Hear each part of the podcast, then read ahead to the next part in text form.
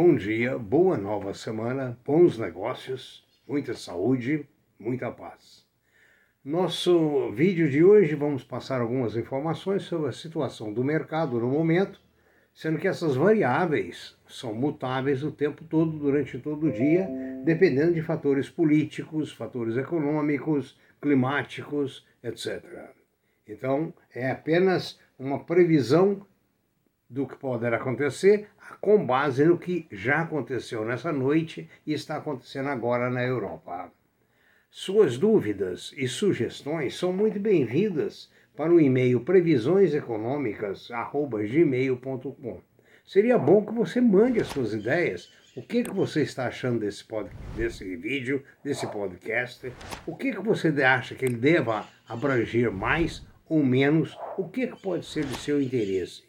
Seria muito bom ter essas informações da sua parte.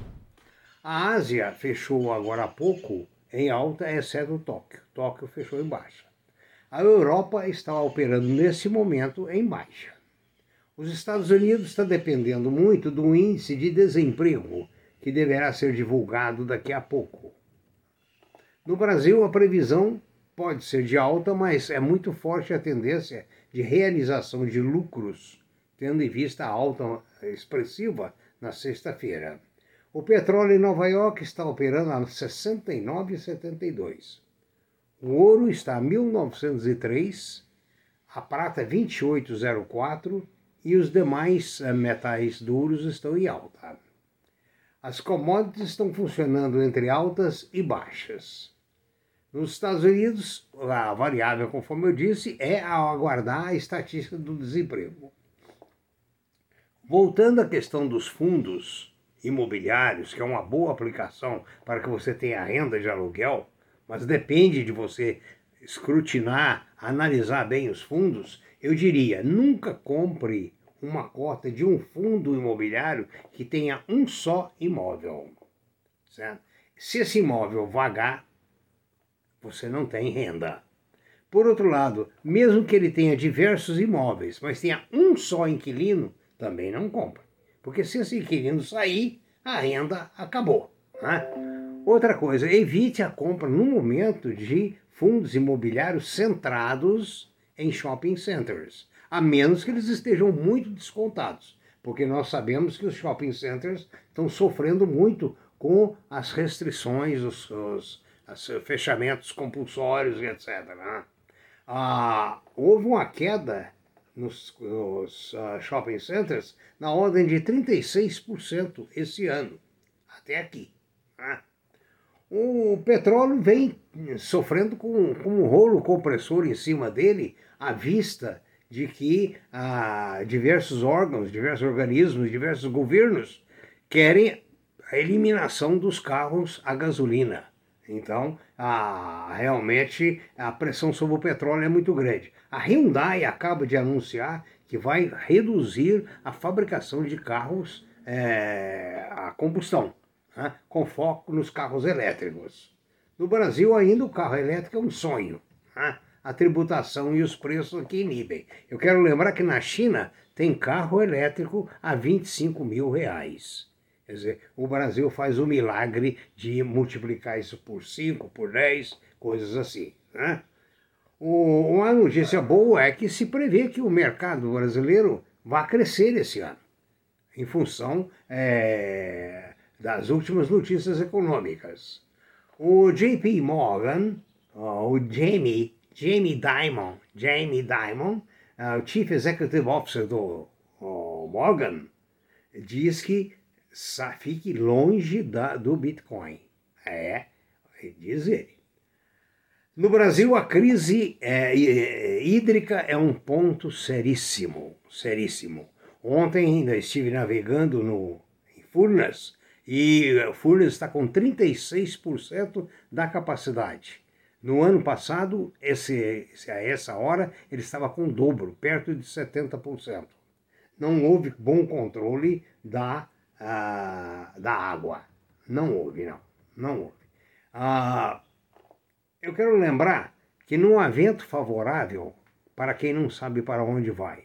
A frase é de Heráclitos de Éfeso, há milênios. Se você não sabe para onde vai, não sabe o que faz, não sabe analisar o que está fazendo, não, não vê o mercado conforme ele tem que ser visto, não vai haver vento favorável. Daí surgiu o planejamento estratégico, dessa simples frase do filósofo Heráclitos de Éfeso há milênios. Então, como você não tem o planejamento estratégico, que é originário dessa frase, você tem crise hídrica, crise financeira, crise de todo tipo. Agora, não podemos controlar nossos governos, mas podemos controlar o governo das nossas finanças. Pense, analise, veja para onde tem vento favorável para as suas economias. Eu gostaria de lembrar-lhes duas coisas que me eu me esqueci. Hoje é Memorial Day nos Estados Unidos. A bolsa não funciona lá. As previsões são dos técnicos. Agora, ah, o que vai influenciar muito é o volume aqui no Brasil, que deve cair muito. Por outro lado, nós estamos inserindo hoje nesse YouTube dois, duas propostas de emprego, da Mafreg e da JBS. Lembrando que ambas são multinacionais e possuem é, filiais no mundo todo. É uma boa oportunidade de negócio. Eu sou o professor Aécio Flávio Lemos, estou gravando aqui do Brasil, são oito e meia da manhã. Hoje, último dia de maio, dia de entrega do querido imposto de renda e de pensar muito para operar durante essa semana, administrar nossos ativos de maneira com que os resultados sejam otimistas sejam positivos. Inscreva-se, por favor, em nosso canal, uh, dê o seu like, é muito importante a sua inscrição para nossas estatísticas. E mais importante ainda é que você encaminhe as suas dúvidas, sugestões, ideias para previsioneseconômicas.gmail.com. Ou seja, esse, esse vídeo, esses podcasts têm a finalidade de ser úteis a você. Portanto, é importante a sua a participação, por favor. Na sexta-feira passada, eu terminei o vídeo, a segunda parte, falando sobre dois FIIs. O que, que eu quis mostrar com isso?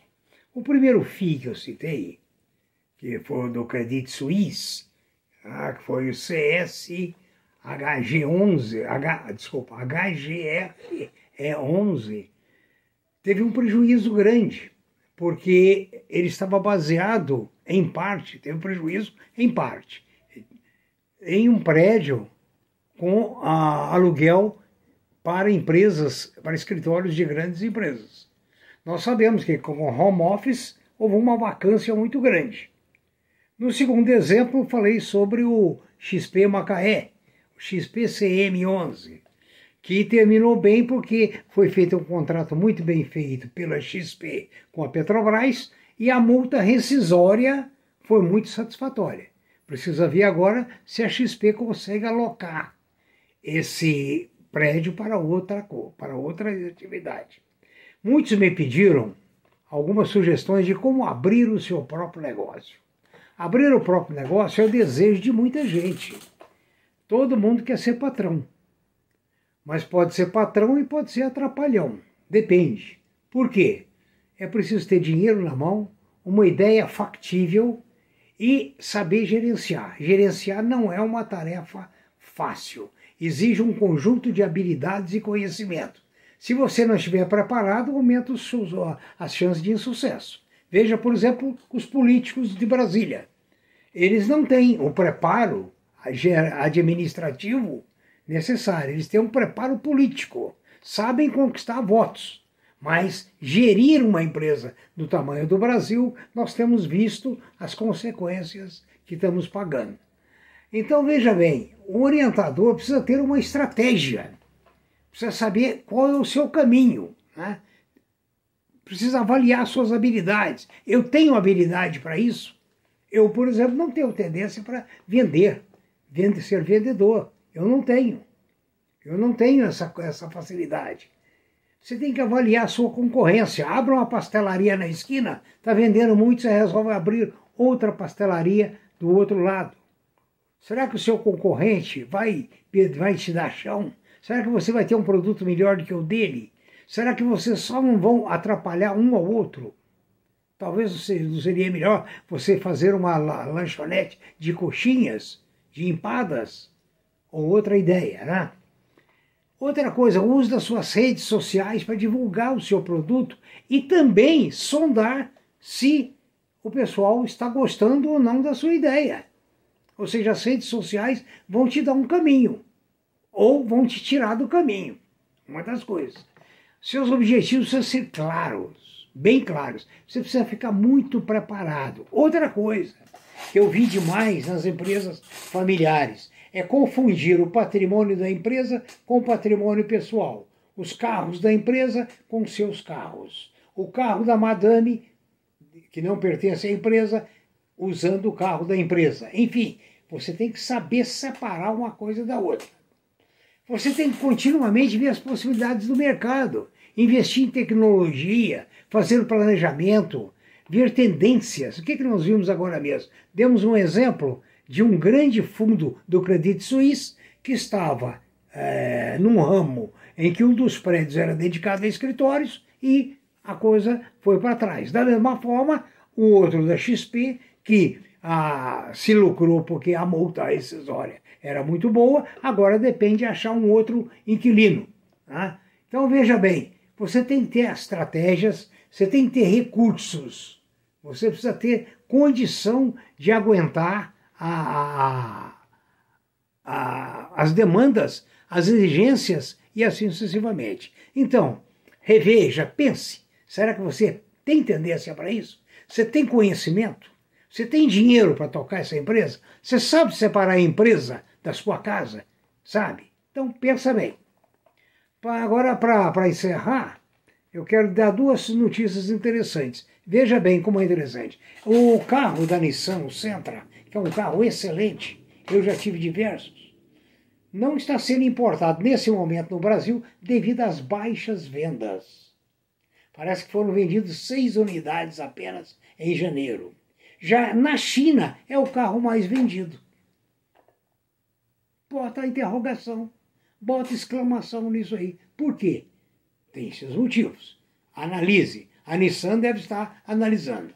Outra coisa, o Barclay calcula que a Selic vai a 6,5% ah, para o próximo ano. No mais, tenha uma boa semana, pense bastante, preserve seus investimentos, preserve a sua saúde, tenha um bom dia, não se esqueça de se inscrever em nosso uh, YouTube. Lembrando que nada cobramos, nada vendemos, a não ser procurar passar para você um pouco da nossa experiência. Um bom dia, boa semana e tudo de bom.